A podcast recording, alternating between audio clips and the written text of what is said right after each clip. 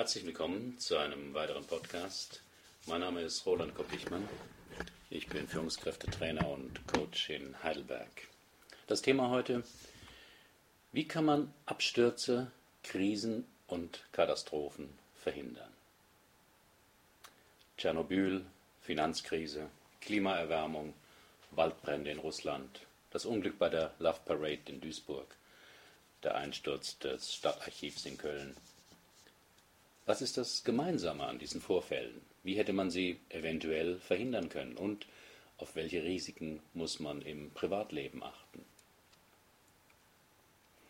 In Zeiten wachsender Komplexität ist nur eines gewiss, das Ungewisse. Zu den größten Herausforderungen für Unternehmen oder Regierungen gehört deshalb der Umgang mit dem Unerwarteten. In ihrem Buch Das unerwartete Managen zeigten Carl E. Weig und Kathleen M. Sutcliffe 2003 ganz deutlich, dass nur achtsame Führungskräfte und Mitarbeiter solche Katastrophen verhindern können.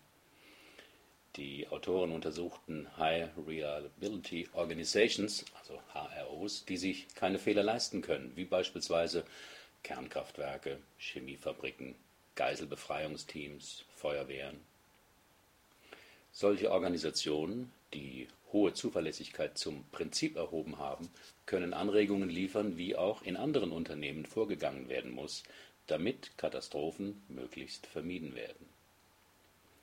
Beim Lesen des Buches dachte ich, dass die dabei gefundenen Prinzipien auch auf den privaten Bereich angewendet werden können, also bei der Erhaltung der eigenen Gesundheit, bei der Kindererziehung oder bei der Sicherung der Stabilität der Partnerbeziehung.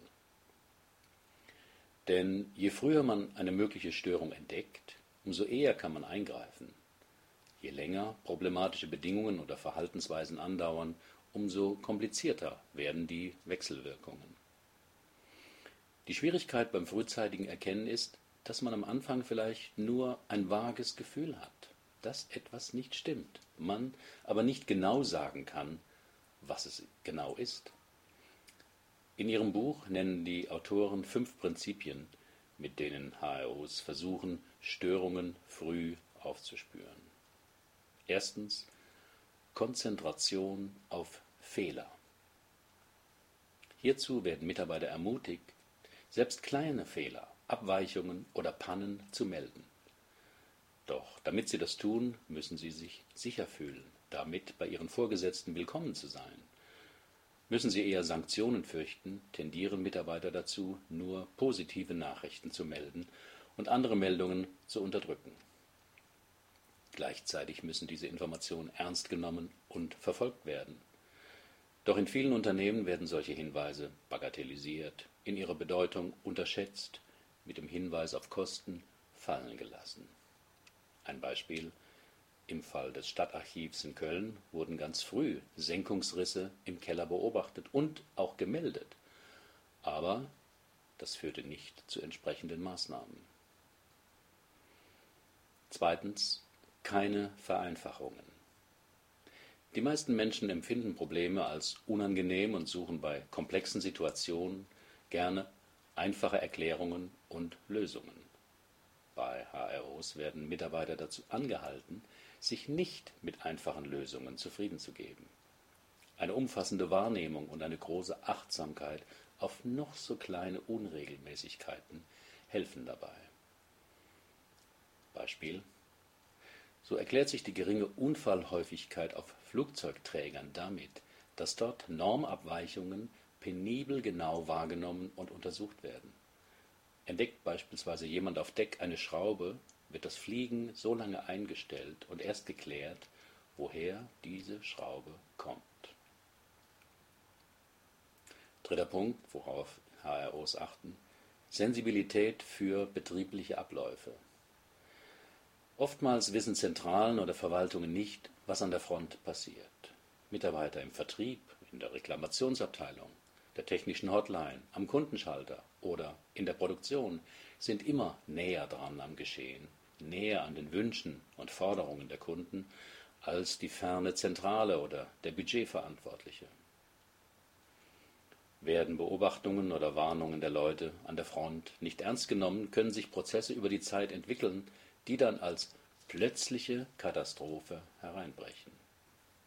Ein Beispiel. Bei der Ölkatastrophe im Golf von Mexiko wurde nachträglich bekannt, welche Warnungen ignoriert wurden. Nämlich notwendige Wartungsarbeiten waren über einen Monat im Verzug, Ergebnisse von Drucktests wurden falsch bewertet, die Batterie eines Sicherheitsschalters war leer. Vierter Punkt. Streben nach Flexibilität. Hier ist es wichtig, sich nicht durch Krisen lähmen zu lassen, sondern auch unter Druck handlungsfähig zu bleiben. Dabei sind neben Berufserfahrung und der Fähigkeit, neue Lösungen zu finden, auch Improvisationstalent gefragt. Fünfter Punkt. Respekt vor fachlichem Wissen. Fehler auf einer höheren Ebene können die Fehler auf unteren Ebenen vervielfachen. Deshalb ist es besser, bei Zwischenfällen möglichst Entscheidungen an Mitarbeiter vor Ort zu delegieren. Ein Beispiel. So wurden die verheerenden Waldbrände in Russland in diesem Sommer auch dadurch begünstigt, dass 2007 die bisher zuständigen 70.000 Waldhüter entlassen und die Aufsicht an zentrale Behörden übertragen wurden.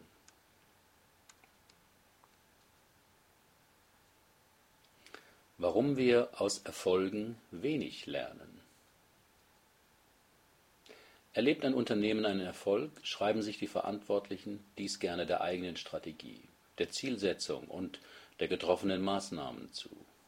Misserfolge, Fehler oder Krisen werden dagegen eher mit den ungünstigen Umständen, den unvorherzusehenden Überraschungen am Markt oder anderen Einflüssen außerhalb erklärt.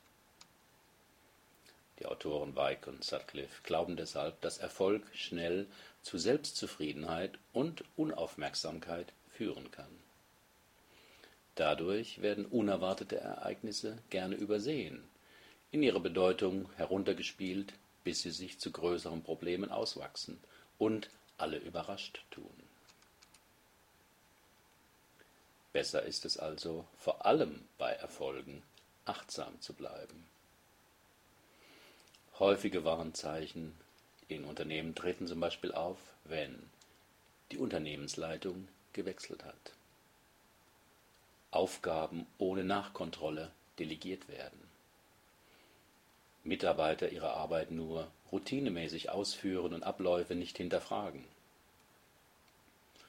Kontroll- oder Verfahrensschritte übersprungen werden, Personal entlassen wurde. In sogenannten Staff Rights, das sind Workshops zur Tiefenanalyse einzelner unerwarteter Ereignisse und beinahe Unfälle, können Führungskräfte und Mitarbeiter lernen, ihre Muster kollektiver Unachtsamkeit kennenlernen und üben, wie sie Störungen und Unerwartetes in Zukunft früher wahrnehmen und vermeiden können. Eine Expertin auf diesem Gebiet ist Dr. Annette Gebauer. Auf meinem Blog finden Sie die Website und einen Zeitschriftenartikel von ihr. Unerwartete Ereignisse treffen uns meist völlig überraschend. Doch sie entstehen nicht aus dem Nichts. Ihre Ursprünge werden oft lange bevor die Krise da ist, gelegt, meist in Form von kleinen Fehlern oder Abweichungen, die als nebensächlich erscheinen und deswegen nicht bemerkt, ignoriert, fehlinterpretiert oder wegerklärt werden. Diese minimalen Abweichungen summieren sich dann schrittweise und eskalieren zu einem unerwarteten Ereignis. Die Konsequenz daraus? Auftauchende kleine Störungen müssen sofort als Alarmzeichen ernst genommen werden. Der Deutschland-Trend der Tagesschau von letzter Woche zeigt zum Beispiel derzeit eine große Proteststimmung in der Bevölkerung. Die meisten Deutschen sehen ihre Interessen bei wichtigen politischen Entscheidungen nicht berücksichtigt. Das kann man jetzt entweder hinnehmen, wegerklären oder als ein wichtiges Warnzeichen für Politikverdrossenheit werten, dem es zu begegnen gilt. Das ganze Thema gilt auch für den privaten Bereich, zum Beispiel bei Ihrer Gesundheit. Denn vor allem bei Vorsorgeuntersuchungen geht es darum, frühzeitig schwache Signale und Abweichungen aufzuspüren und ernst zu nehmen. Einfach weil dann die Therapie- und Heilungschancen viel größer sind, beziehungsweise man sich sicher fühlen kann, dass alles in Ordnung ist. Beispiele dafür. Viele Menschen kennen ihren Blutdruck oder ihre Cholesterinwerte nicht, denn beides tut erstmal nicht weh.